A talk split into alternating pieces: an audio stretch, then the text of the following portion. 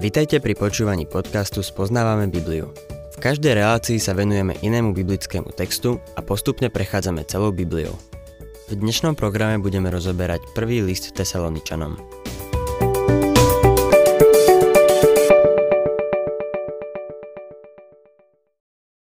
Milí poslucháči, v záverečnej kapitole prvého listu Tesaloničanom vidíme konanie kresťana so zreteľom na Kristov návrat.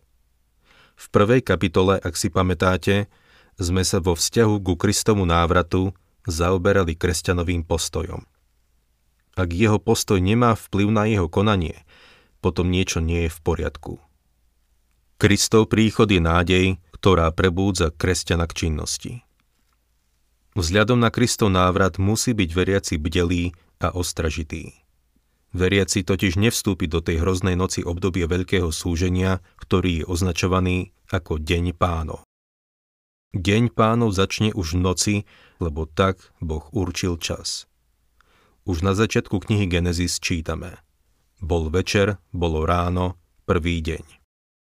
Boh začína v noci a prechádza do svetla.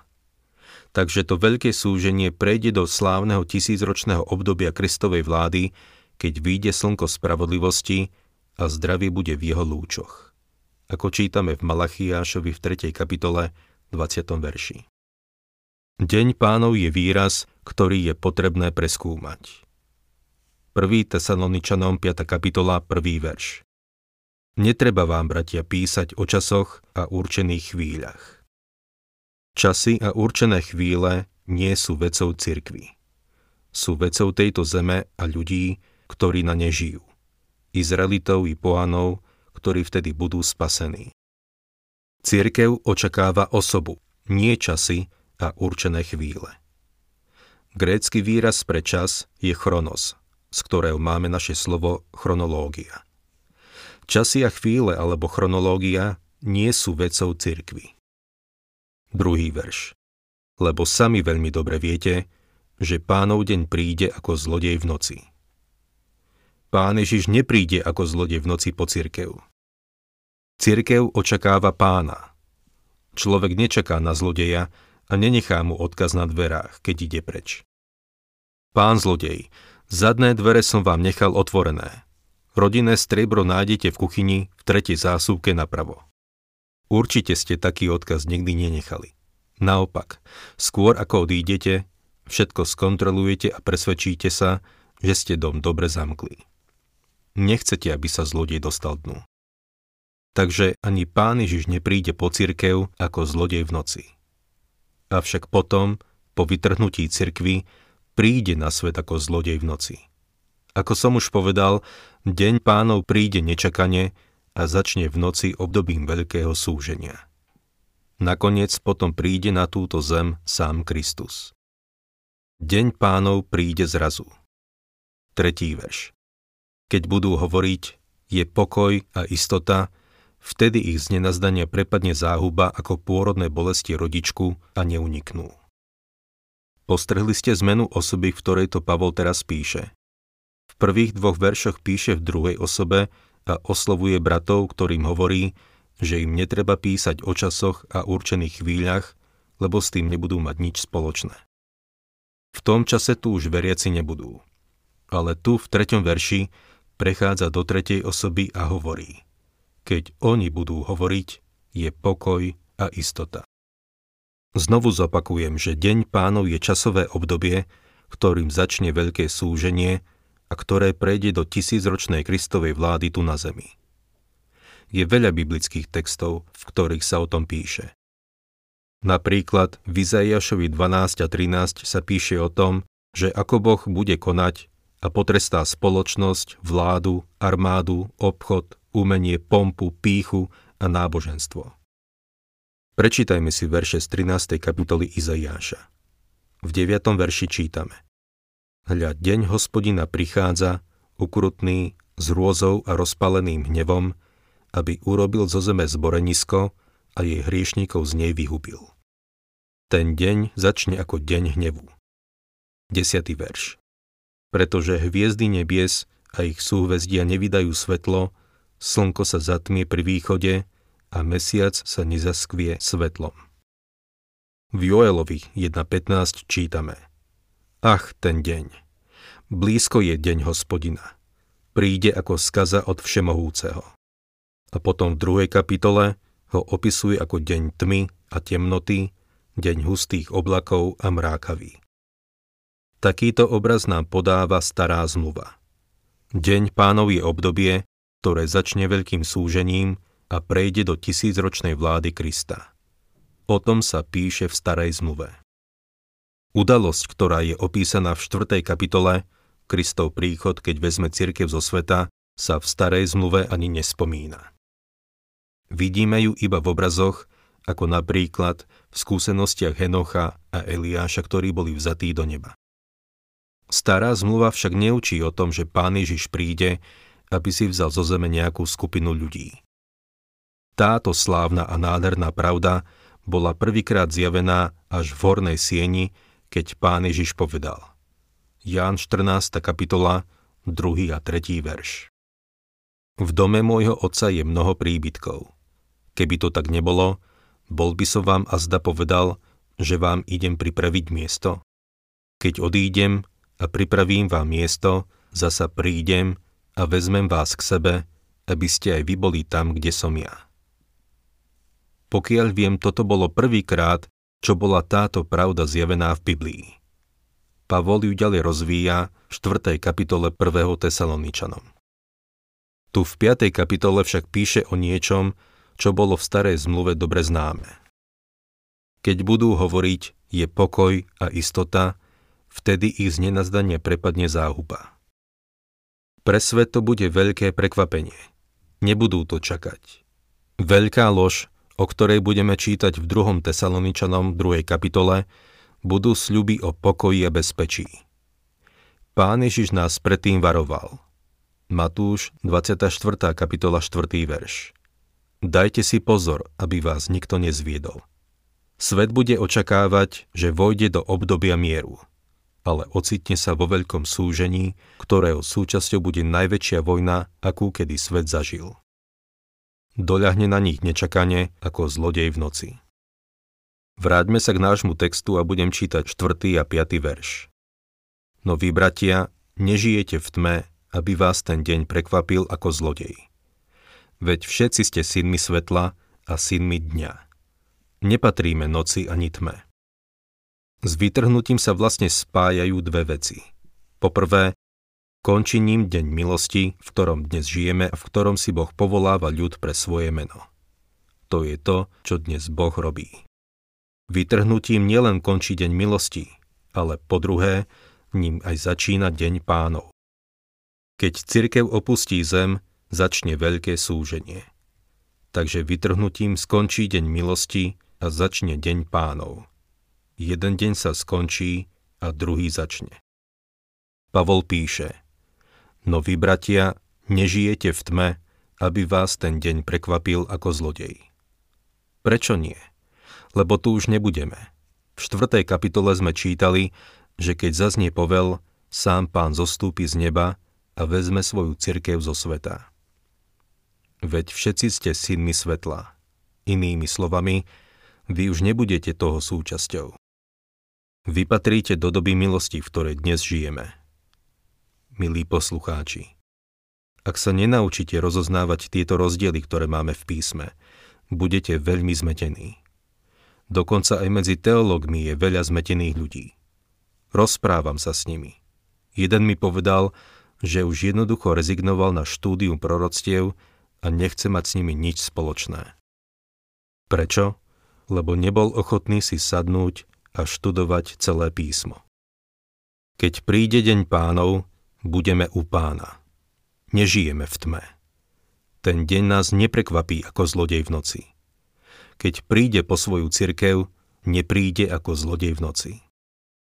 Cirkev očakáva blahoslavené splnenie nádeje a príchod slávy veľkého Boha a Spasiteľa. A teraz Pavol veriacich napomína. 6. verš. Nespíme teda ako tí druhí, ale bdejme a buďme triezvi. Vidíte, vytrhnutie cirkvi Tá blahoslavená nádej môže prísť každú chvíľu. Preto by sme nemali spať. Pavol teda, vzhľadom na skutočnosť, že Pán Ježiš, skôr ako príde obdobie súženia, vezme svoju cirkev zo sveta, hovorí: Nespíme teda ako tí druhí, ale bdejme a buďme triezvi. Slovo triezvi má viacero významov. Môže znamenať zostať triezvi v zmysle nepožívania alkoholického nápoja, ale existujú aj iné druhy opitosti. Veľa ľudí sa opije mocou, peniazmi či pôžitkami tohto sveta. Božie dieťa má bdieť a byť triezve. Prečo? Lebo v budúcnosti nastanú tieto ohromné udalosti. Verím, že Pánov návrat sa blíži. Samozrejme to neviem, ale myslím si to. No viem, že spolu s Pavlom môžem povedať. Rímanom 13.11. Teraz je totiž naša spása bližšie, ako keď sme uverili. 7. a 8. verš. Lebo tí, čo spia, spia v noci a opilci sa v noci opíjajú. Ale my, čo patríme dňu, buďme triezvi, oblečme si pancier viery a lásky a ako prilbu nádej spásy. Znovu spomína slovo triezvi. Musíme pochopiť, že máme isté úlohy. Oblečme si pancier viery a lásky a ako prilbu nádej spásy. Tu sa hovorí o úlohe vojaka a o takú úlohu tu ide. Pancier viery a lásky znamená prekryť si srdce, životne dôležitú časť tela. Prilba je nádej spásy. Dnes už nie sú v móde klobúky, ale kresťanskou módou by malo byť nosenie prilby nádeje spásy. Viera, láska, nádej. Tieto tri slová sa už tretíkrát v tejto epištole objavujú spolu. Úsilie lásky, dielo viery a vytrvalosť nádeje. Viera je spásanostná viera a spásanostná viera prináša skutky. Kalvín povedal: iba sama viera spasí, ale viera, ktorá spasí, nie je sama. Viera sa vzťahuje na minulosť, keď sme prijali Pána Ježiša Krista. Láska sa týka súčasnosti, vzťahu, ktorý veriaci má s tými okolo neho. Nádej spásy je tá blahoslavená nádej do budúcnosti. Neočakávame obdobie veľkého súženia. Neviem si predstaviť, ako by sme sa mohli na také niečo tešiť. Očakávame blahoslavenú nádej, ktorá je završením našej spásy. Ján píše, 1. Jánov, 3. kapitola, 2. verš. Milovaní, teraz sme Božími deťmi a ešte sa neukázalo, čím budeme.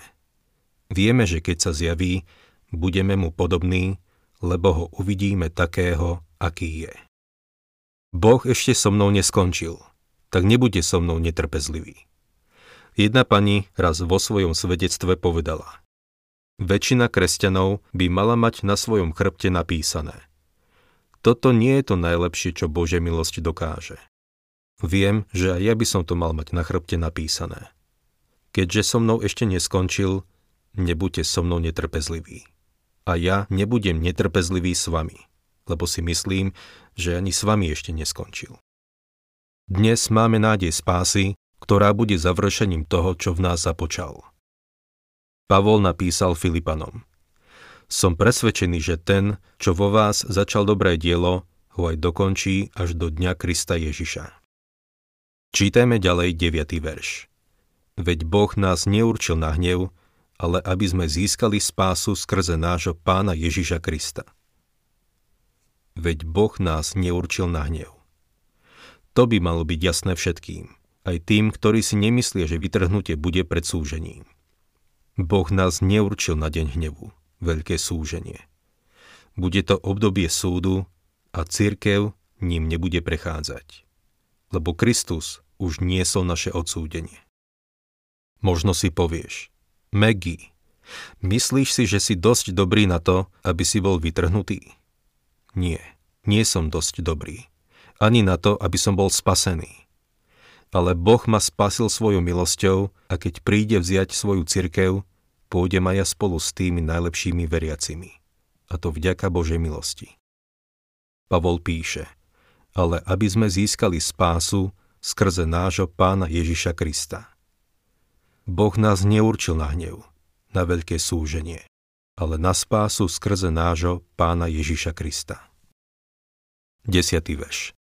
Ktorý zomrel za nás, aby sme spolu s ním žili. Či bdieme a či spíme. Či zomrieme, alebo sa dožijeme jeho príchodu, budeme žiť spolu s ním. Väčšina ľudí z cirkvi už prešla bránu smrti.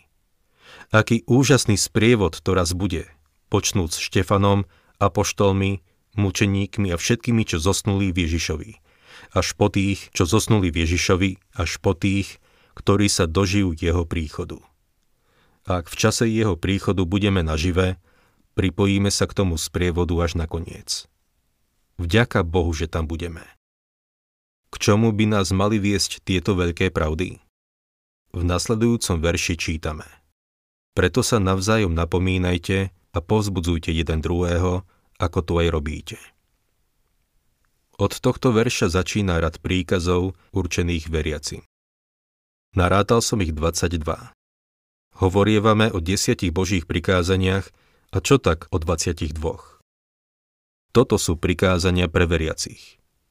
Myslím si, že dávajú odpoveď na otázku, aké miesto majú v našom živote skutky, keď sme spasení milosťou skrze vieru. Budeme sa tomu venovať na budúce.